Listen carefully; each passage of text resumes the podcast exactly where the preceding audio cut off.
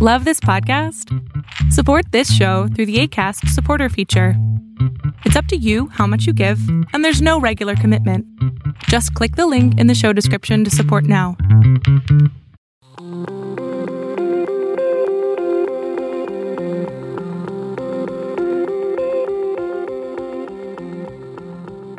Hello and welcome to the latest edition of the Aronnax podcast from Fathom World.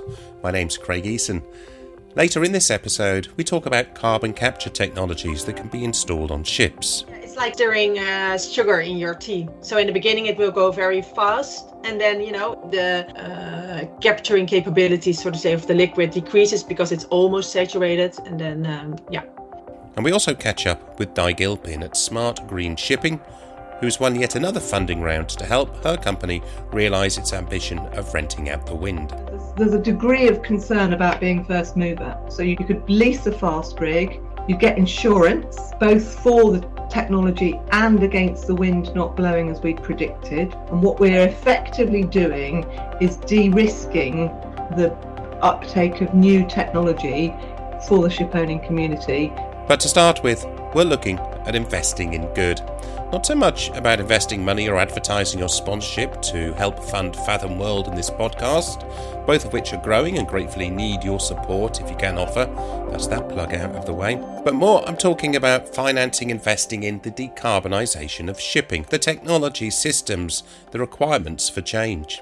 One of the focus areas that we have in our coverage at Fathom World are the companies developing clean tech solutions or new fuels. And we have noticed that it's pretty impossible, almost impossible, to find a good collection of listed companies on stock exchanges that gain a significant part of their revenue from providing maritime clean tech solutions or services. It's not that listed clean tech companies don't exist, they certainly do.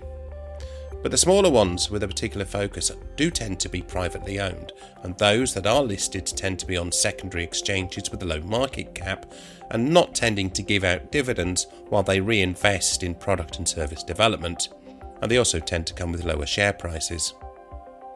There are one or two exceptions, of course, and they form part of the Fathom list that we're building. We started it about three years ago, so it's time to dust it off and re examine it. But the list is short, it's very short. The list of privately owned companies is bigger, but it's not accessible if, say, you want to put your pension into maritime cleantech. But in New York, there's a fund, an exchange traded fund, an ETF, that is trying to invest in stock in what it sees as decarbonisation and ocean technologies. The fund is a thematic one run by a company called ETF Managers Group. The company has more than one themed ETF across a number of different sectors, including dry bulk, but also in, say, the online gaming sector and something that I never even knew existed before the alternative harvest or cannabis ecosystem. The Decarbonisation Fund has been put together with the help of two other US based companies in the financial sector Breakwave Advisors, a commodity trading advisor, and C Switch Partners, a company which is run by Hal Malone. The BSEA, that's BSEA fund as it's known, it was listed on the New York Exchange about 18 months ago and currently has stock in 42 companies. Over the year and a half, it's not done too badly, especially when one considers the market conditions it's been brought into. It's been set up to track an index that was created to launch the fund known as the MMDI, Marine Money Decarbonisation Index. Now, for me, the titles of both fund and index are somewhat misleading. I spoke to Hal Malone from C Switch about the fund to get an idea not only about the spread of companies in it, but also the financial market appetite and understanding of the maritime cleantech market. I'll put links into the show notes and into Fathom World so you can take a look at the fund and index yourselves to see what companies are included. But I started my conversation with Hal about the criteria for a company to be on the index and therefore the fund. Now, one of the first and obvious criteria is that the companies have to be publicly listed on a large stock exchange. Market capitalization and trading volumes have to be significant to enable the index to track the companies and the fund to invest and or adjust its investments in them.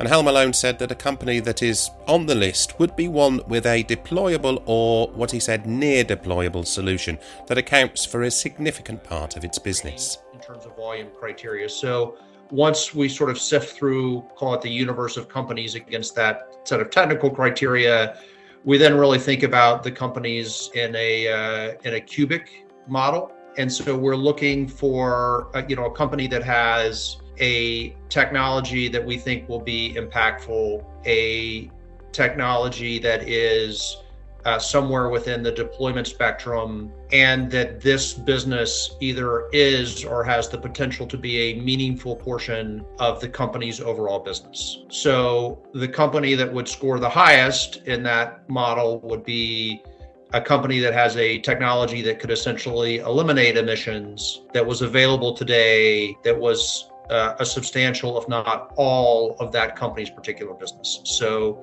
given you're studying these companies uh, very intently as well, you know that company doesn't exist today because either the technology is, you know, in an early stage, so isn't, you know, available in the market, or the technology is a small part of a larger business such as Wärtsilä, which you mentioned. And so, what we're doing and thinking through the companies that we include in the ETF uh, or in the index uh, and then how we put those between the two tiers within the ETF are really evaluating the trade-offs between uh, those sort of three criteria. So trying to find a balance of companies that have uh, what we think are going to be the most exciting technologies relative to where those are in their stage of uh, development and deployment, and then how uh, meaningful of um, portion of the listed entity's overall business that either is today or we think it has the the potential to ultimately be. So that's the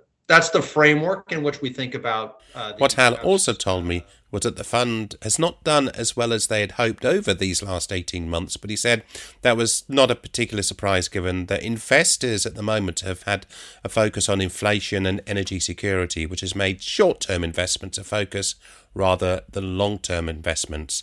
Decarbonisation and energy transition investments are, of course, not going to give quick returns. An investor's perspective, sort of thinking about what was uh, in the short term going to be performing well these kind of these kind of investments that were both larger term in nature and energy transition in nature were out of favor.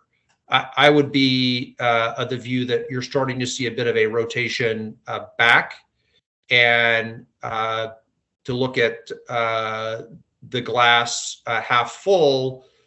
I think uh, particularly in Europe, you're going to see the experience that people have lived over the last year actually provide greater incentive and greater motivation to make the kind of investments that are needed to uh, drive this transition because it is ultimately about moving off of fossil fuel dependence to right other more sustainable uh, forms of energy. So I think having having survived uh, what was expected to be a difficult energy period over the winter, and now beginning to think about what's the longer term way to respond to the new paradigm that uh, Europe finds itself at the crossroads of.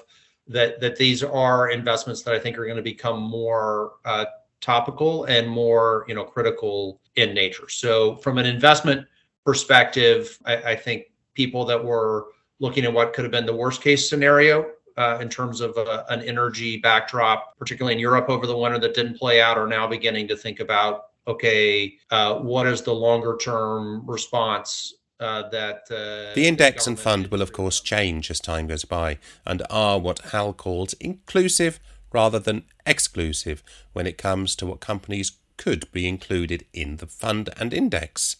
This, of course, may be alarming to purists, but maybe not so for pragmatists. It goes back to my earlier comment that there is a shortage of pure play maritime cleantech stocks that a fund could invest in. Also, there's different perspectives in the US than in Europe, and Hal also said that even the energy companies could enter the list. You know the ones they used to call themselves oil and gas companies, but they're trying to polish their image. They could enter the index as and when they have a significant part of their focus on clean tech. But then there are also the technologies themselves and their growing maturity. The companies the fund has invested in includes ones I would see as also being in offshore energy or aimed at cleaning up shipping's emissions, but there's also future fuel makers too. But what about other technologies that are emerging? How can they be reflected on the index and in the fund? I picked on two technologies that we've been covering in detail on Fathom World over the last year or so shipboard carbon capture and nuclear you, power. you certainly hit on two of them. Right. I mean, I think carbon capture certainly seems uh, the more near term. And I do think we have some companies on the list that are involved in that in different aspects. But that's certainly something that we think is, eh, you know, going going back to the parameters that we talked about earlier, you know, in terms of what's deployable this decade, you know, carbon capture seems like a technology that from other conversations we're having in the market is something that people are talking about implementing in the you know near term, either in new builds or retrofit you know projects. And I, I think has a more significant impact potential than say the sail technologies or the air lubrication technologies which are, are measured in the high single digits to low double digit type impacts versus carbon capture you know you're, you're talking uh, 50 plus percent um, depending upon the use case in a lot of the technology. so that that would certainly be one. I think nuclear longer term is a very interesting uh, propulsion uh, alternative for longer haul you know heavy you know heavier uh, cargo types uh, that are going transcontinental I, am not certain that's you know going to be something that we see as investable in the relatively short term in a way that it's going to be a big enough piece of someone's business to really make sense from what we're what we're looking at right because as you said, the companies that are going to have to be supporting that kind of investment are probably huge companies, and this, at least for the next little bit, is going to be a, a relatively small piece of uh, their overall business. So, you know, it may fall out a little bit in that criteria. I, I would say it's it's important to note that the way we have structured the index and therefore the uh, ETF is by nature uh, looking to be inclusive as opposed to exclusive, which is why we have the two tiers, uh, what we call the core tier, which has uh, 20 stocks, and then the uh, tracking tier, which is essentially has an unlimited number of stocks. And so, to the extent there's uh, a company that is on the margins of some of the criteria, we, we would tend to err on being inclusive as opposed to uh, exclusive. So I, I don't think there are a number of companies that fit the criteria from a technical perspective that, that we think have impactful technologies that, that we want to include or haven't been able to include. I mean, we can we can only uh, revise the list once a quarter. You're listening to the Aronnax podcast with news, stories, and voices about the changing shape of the shipping and ocean economies. Go to Fathom World to find out more and don't forget to sign up for the newsletter.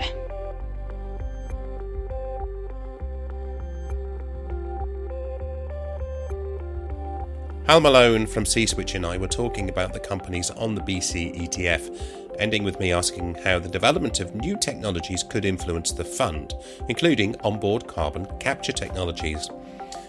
This is an idea that is in its nascent stage, where CO2 emissions from a ship's exhaust can be removed before hitting the atmosphere. There's a growing number of projects and companies advancing this possibility, and one of the leading ones at the moment is Netherlands based Value Maritime. I'd wanted to talk to the company for a while as it now claims to have five carbon capture systems on board ships, the latest being one of two being installed on an MR tank owned and operated by Eastern Pacific Shipping. I got to speak to Yvette van der Sommen about this latest installation and how the technology works. So I got to speak to Yvette van der Sommen about this latest installation and how the company's technology works. Now, some background here.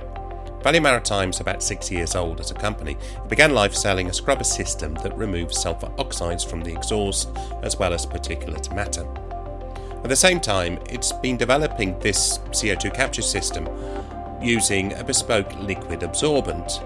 This is their magic ingredient, it seems, but in essence, it is the same kind of absorbent one may find on land based carbon capture systems, where CO2 molecules attach to it when it's sprayed through an exhaust plume. Storing the, the CO2 and the liquid on board we do that uh, under ambient temperature and ambient pressure. So we can basically store it in any tank.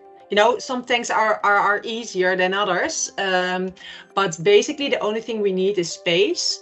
Um, so for some vessels, for uh, container vessels, for example, it makes more sense to store the CO2 in, we call it CO2 batteries, which are 20 foot uh, container uh, containerized units. And they um, we can store it in there and then we can really easily import just you know remove the containers as with with normal uh, offloading of, of containers. But for eastern pacific we've converted a, a fuel tank so a 770 cube fuel tank because that increases uh, the volume of course significantly compared to a 20 foot container. Uh, and uh, it can store a, a, lot more CO2, which they need because the these vessels typically trade um, Norway, Rotterdam uh, to to uh, to New York or, or, Houston. So they need to have this transatlantic um, uh, voyage, and that's why they want to capture um, up to forty percent of their CO2.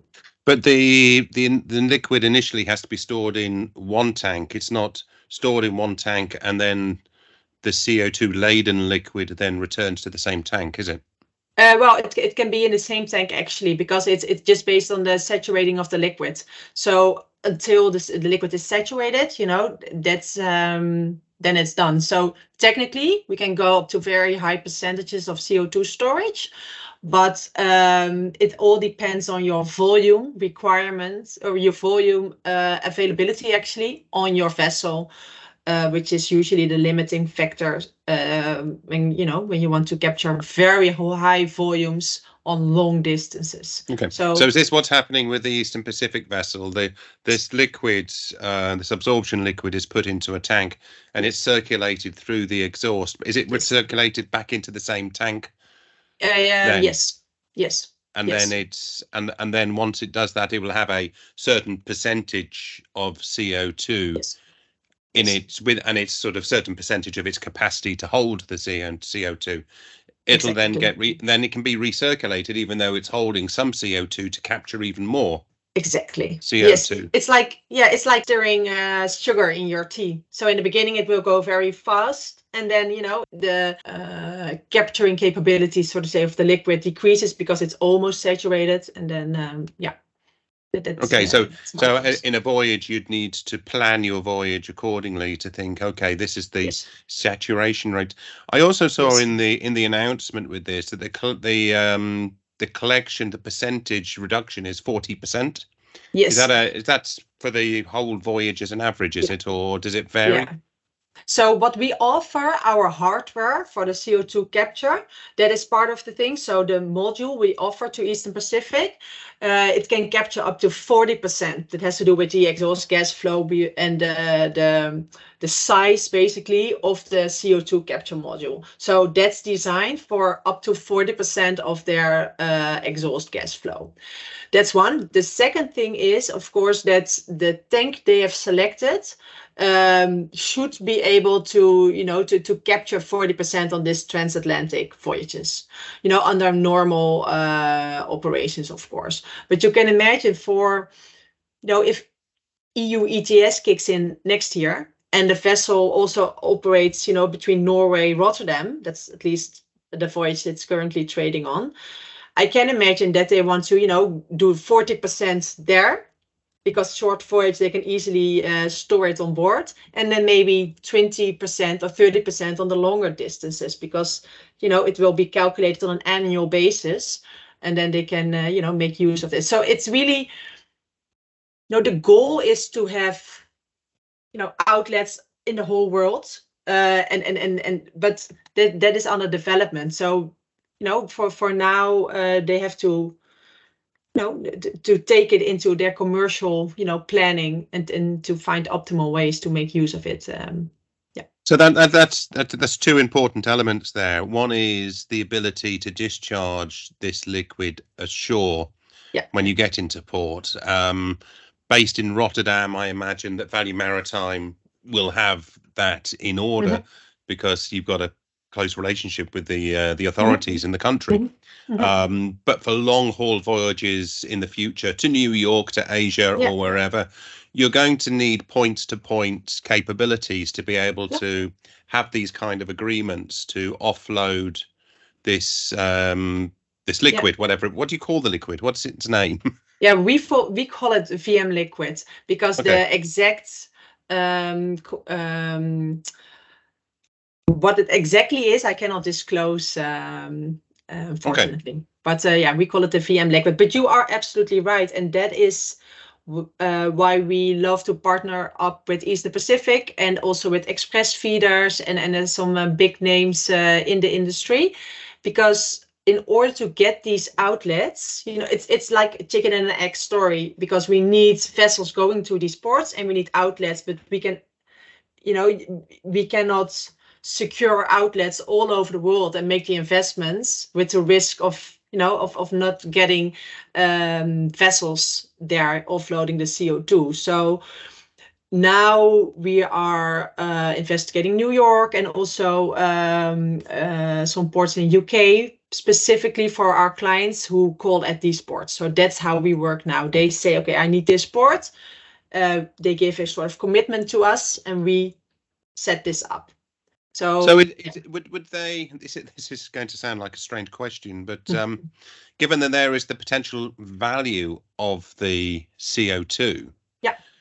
do they own the CO two, and therefore have they got the capability of making some revenue No. from selling the CO two, or is it part of the liquid that Value Maritime owns, and you take care of it, and there's the added value for Value Maritime because you've got a liquid that now has some added inherent Yeah. value because you can take it ashore, remove the CO2, and potentially sell it further.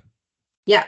So yeah, that, that's uh, that's not a silly question at all, but uh, uh, because that's indeed uh, for now we offer our clients um, uh, that we arrange and set up the whole infrastructure. So we uh, provide the liquids, we uh, set up this infrastructure, we, we find the outlets, we arrange uh, blueprints for ports. You know, we we arrange everything, and the client face, uh, pays a fee per ton of CO2 uh, captured and offloaded. So they are not involved in the whole land-based part. But you know, we cannot do this alone. So we need to partner up with with you know um, companies in the industry, and then of course we can. We are more than happy to work together. You know, if we can do uh, the investment together, or we can find outlets together. You know, we we we can find different ways there but um, for now this is uh, we are in charge we arrange it for our clients that's you know maybe the easy the easy uh, way to to to see it And the the I've, I've seen a number of announcements in over the last year and a half from Value Yeah. Maritime about other shipping companies. Uh, Samskip Yeah. springs to mind. There's another two, and I can't for the life of me think. There's a couple of Netherlands-based. yes so uh, yeah Samskip well. also uh, bg freight uh, jr shipping uh visser shipping that's are the dutch based Yes, uh, but also uh, non-dutch based is artmore Ardmore. and yeah. yeah Ardmore uh, Samskip express feeders yeah Are you in, are you installing the CO2 system, or are these? There's another part to this question. Are you installing the CO2 system, or are they beginning with the um the the sulfur only Filtree yeah module, and then can that system? And this also is a question about those systems you've already got on board. Are they installing the um SOx only Filtree system? With a view that it can be upgraded to CO2, Yeah. and can those companies that have already got the SOx Filtree upgrade to the CO2? Yeah. Yeah. So different clients, different uh, approaches uh, there. So we have some clients who are really, you know, being a front runner and also, you know, develop together with us actually you know to, to go on this journey with us to to to um, to fix this basically but there are also clients who install it uh, for the mainly for the uh, sulfur um, uh, removal capabilities uh, so more financially uh, basically but also keeping the option open for CO2 captures. That's Yvette van der Sommen from Value Maritime, a company pushing ahead with installing carbon capture technologies onto ships. Now, this is a story we'll be following and monitoring, not only from the technology perspective, but also the regulatory one. While there are regulations on energy efficiency at the IMO and on emissions trading at a European level, there are some rule wrinkles that need to be ironed out to ensure that if this technology is to mature, it's given the regulatory runway to do so. So keep your eyes on Fathom World for updates. Now, another technology we cover a lot on Fathom World and that I've been talking about in the Aronnax podcast is wind propulsion. There's a growing number of companies putting money and time into technologies to provide wind generated thrust to help cut fuel use. Now, within this, there's a lot happening with investment too. You will know that I've covered in recent weeks, in particular, the European Union's Horizon Europe funding backing a couple of projects. And now the UK is also backing projects, and that's Di Gilpin Smart Green Shipping. SGS has new funding on the back of other funding and backing it received recently from the Scottish Government and from the Japanese shipowner MOL, who's taken a stake. So the world looks busy for SGS in the coming weeks and months as they push ahead with testing a system in a remote windy part of Scotland. I've spoken to Di Gilpin on the podcast before, and the link is in the show notes. But this time I asked her about the business model she has developed, given my focus on cleantech finance. She thinks it'll be better to not only sell a system, but more to lease them out, a pay as you sail idea where you, well, rent out the wind. We will sell a solution if somebody wants to buy it. But in the research that we've done over the last four or five years with, with Drax, with Ultrabulk, with MOL, there's a, there's a degree of concern about being first mover. And so the Wind as a Service device, the, the Wind as a Service solution has, has been born out of that. Um, and, and also born out of our experience in working in renewable energy, where you can use the value of free at the point of use energy to offset the capital cost. So you can lease the kit. So that would be you could lease a FastRig. You would get with that our routing software as standard, which we're developing alongside the FastRig hardware. You get insurance, um, both for the technology and against the wind not blowing as we predicted, which is pretty unique. We'd also be providing a full operation and maintenance service. And what we're effectively doing is de risking the uptake of new technology for the ship owning community so that we who understand how it works take on that responsibility and the ship owners carry on doing what they do which is operating commercial ships successfully. A lot of people say oh well you know the wind is unpredictable. It is much more predictable than say a fuel commodity market which has got human responses embedded in it. The wind, we just look at 30 or 40 years of hindcast data and you can see patterns. Now, that doesn't mean to say that there won't be change, you know, there won't be days when it doesn't follow the probability, but you can the insurance industry have been developing products like this for onshore wind and, and offshore wind for energy. Um, and we, we're talking to the insurance industry about adapting those products for our service. So they look at the way that we do our routing analysis and then we put in an error, a margin for error, and then that goes um, into a product that that then means that we de-risk the wind blowing or otherwise. Di Gilpin from the wind propulsion company Smart Green Shipping and the concept of renting out the wind to ship owners. Well, that's it for this week's Aronnax podcast. Just a reminder that I was recently on a trip around the Baltic Sea. Not the best weather for it being the Nordic late winter, but it was a fantastic opportunity to talk to seafarers about how they see the future of shipping and the roles that they'll have to play as it changes. The series, which was sponsored by Sea Focus, the creators of Intelligence Hunt, that gives students the opportunity to get a foot into the industry, Two of the three episodes are out, and the third one will be released next week. So, subscribe to the podcast wherever you listen, and don't forget to catch up with the changing shape of the maritime industries by logging onto and signing up for the Fathom World Insights to get the latest stories. Until the next time, goodbye.